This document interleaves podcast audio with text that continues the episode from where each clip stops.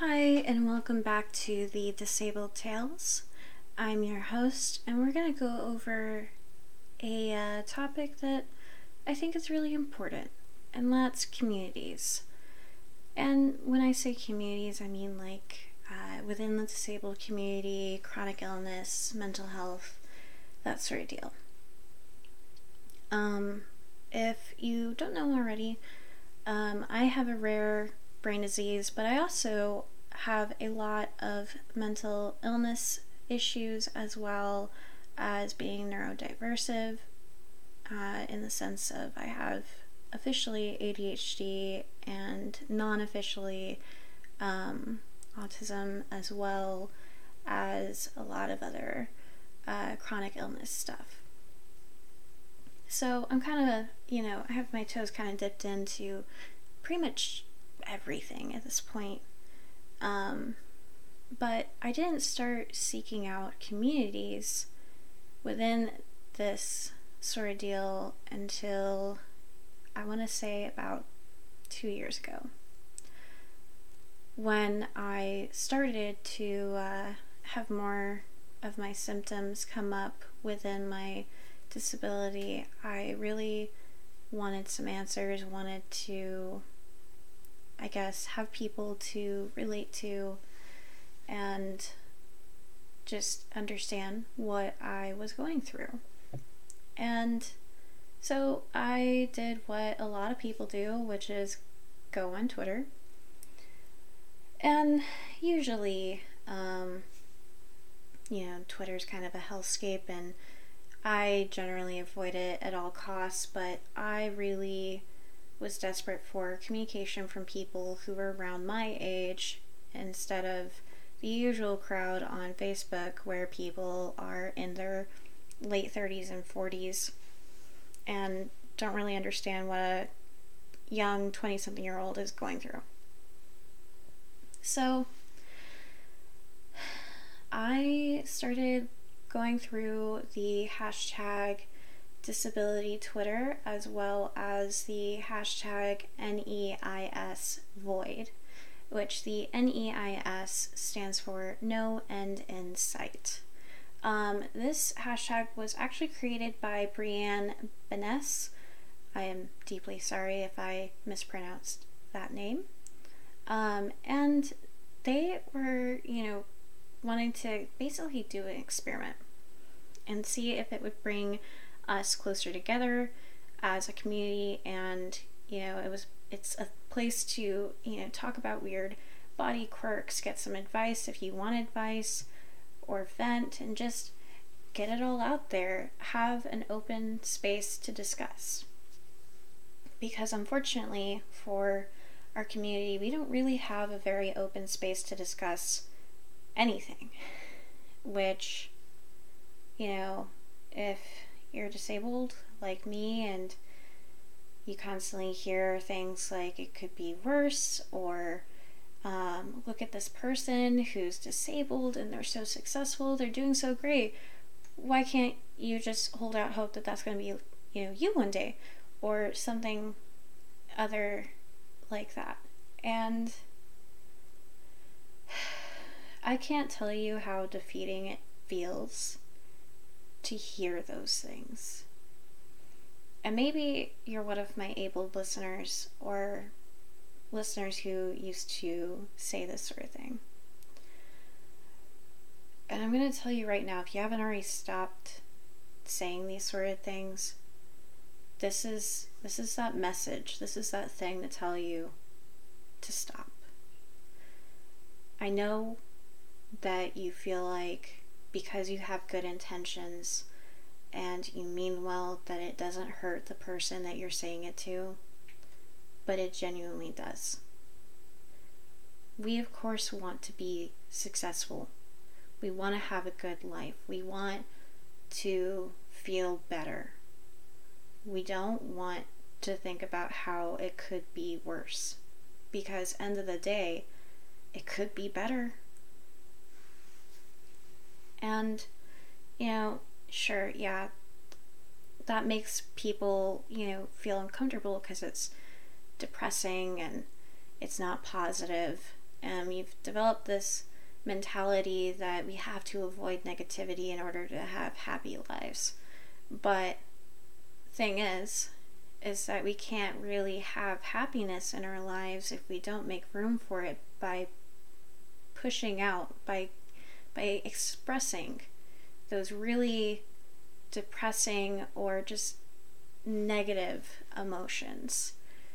And what I mean by that is how can you have room for happiness if you have a lot of emotions already taking up capacity, like anger, frustration, hopelessness, sadness, grief.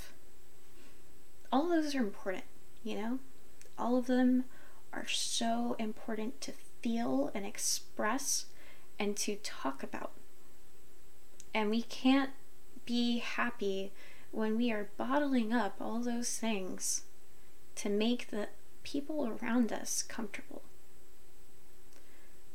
So, that's why communities are so important. It makes you feel okay to talk about those sort of th- those sort of things and to feel safe in your flaws. To feel safe in your anger and your downsides of emotions. Because, to be honest with you, I've had so many moments where I just wanted to scream at the world at how could this be me? How could this happen to me? Why did this have to happen to me? And that's op- that's okay. That's appropriate. And maybe sure you're you're thinking, well, this uh, this episode is is you know going down a steep end, and especially after the last episode, maybe people were hoping for a more happier one, but I mean, being disabled is not sunshine and rainbows, and basically it's got to rain before the sun comes out. And I think people forget that sometimes. I think we forget that disability is some of our worst nightmares.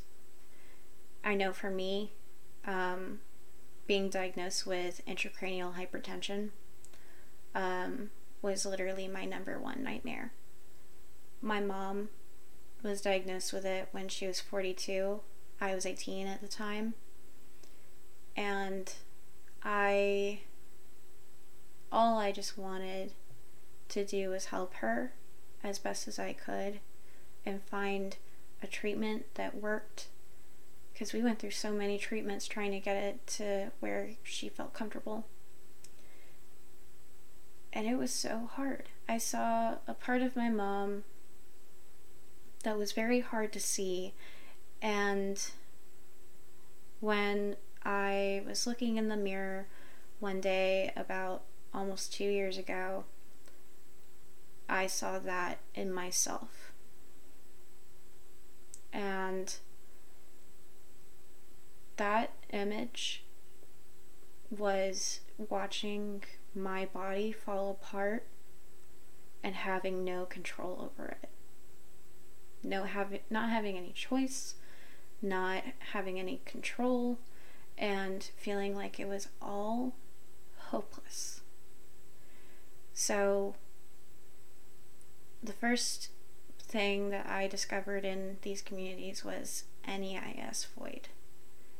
And when I discovered it, it opened this door for me that made me start to have hope again because you might not be comfortable hearing about us discuss this stuff.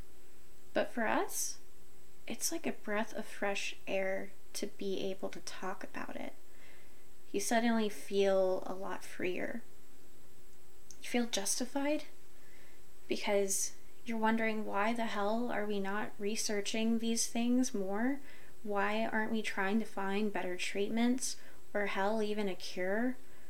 why are people being put in hospice in their 30s from EDS when we could be trying to find a treatment that extends life expectancy or even a cure?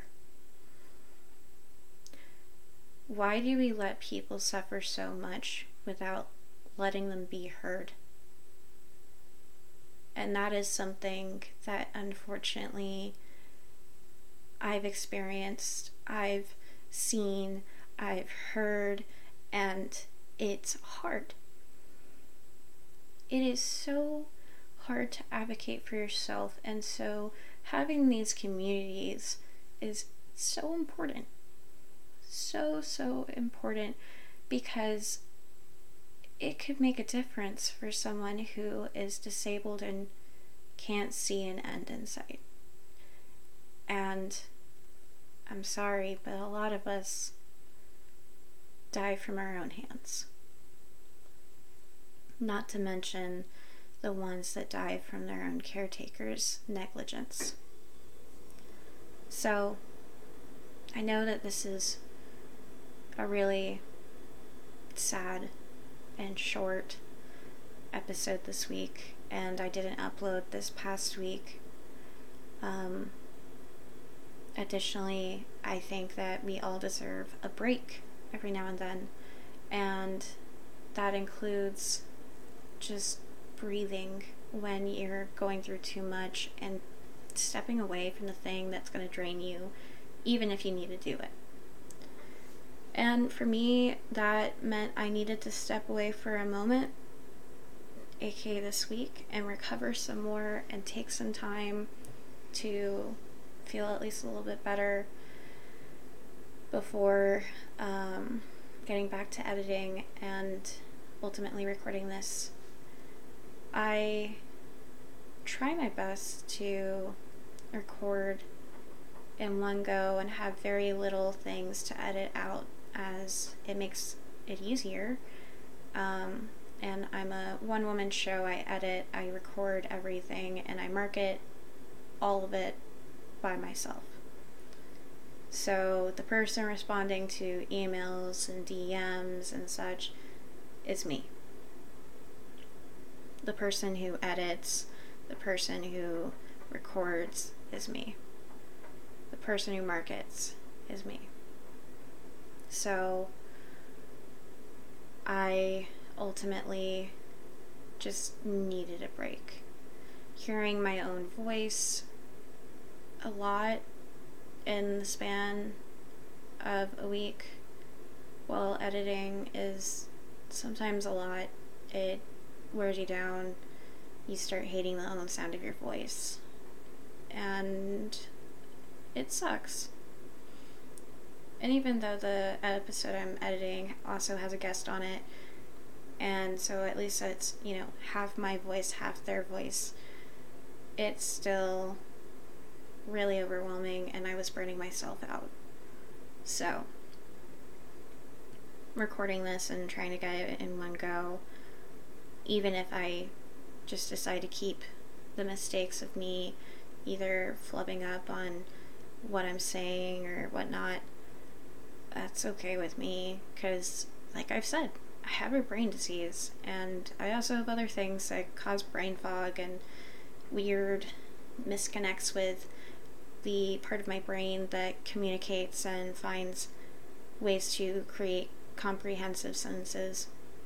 So it's just going to happen. And I don't expect anyone to correct me or anything like that, but when you're your own worst critic, it's a little difficult to not notice when you've, you've messed up while you've been talking. So, just so you know, I am just gonna upload this and hopefully have very little mistakes. But if you enjoyed this, please share. I am, in fact, still looking for more people to have on this show as guests. If you prefer to write in, that's totally fine. If you have questions that you want me to answer, you are absolutely free to contact me via email or DMs. Um, And if you'd like to join and be a guest on my show, we can definitely record on your schedule and use any topic of your choosing. Nothing's taboo. And I have all the frequently asked questions set up so that way you guys can give it a look, have some answers, and if I didn't cover something that you want to know on there, then you are absolutely free to contact me. But that's all for now, and I'll see you guys next week, hopefully, with a recording from my guests that I had on here. And yeah, I will see you next time on the Disabled Tales.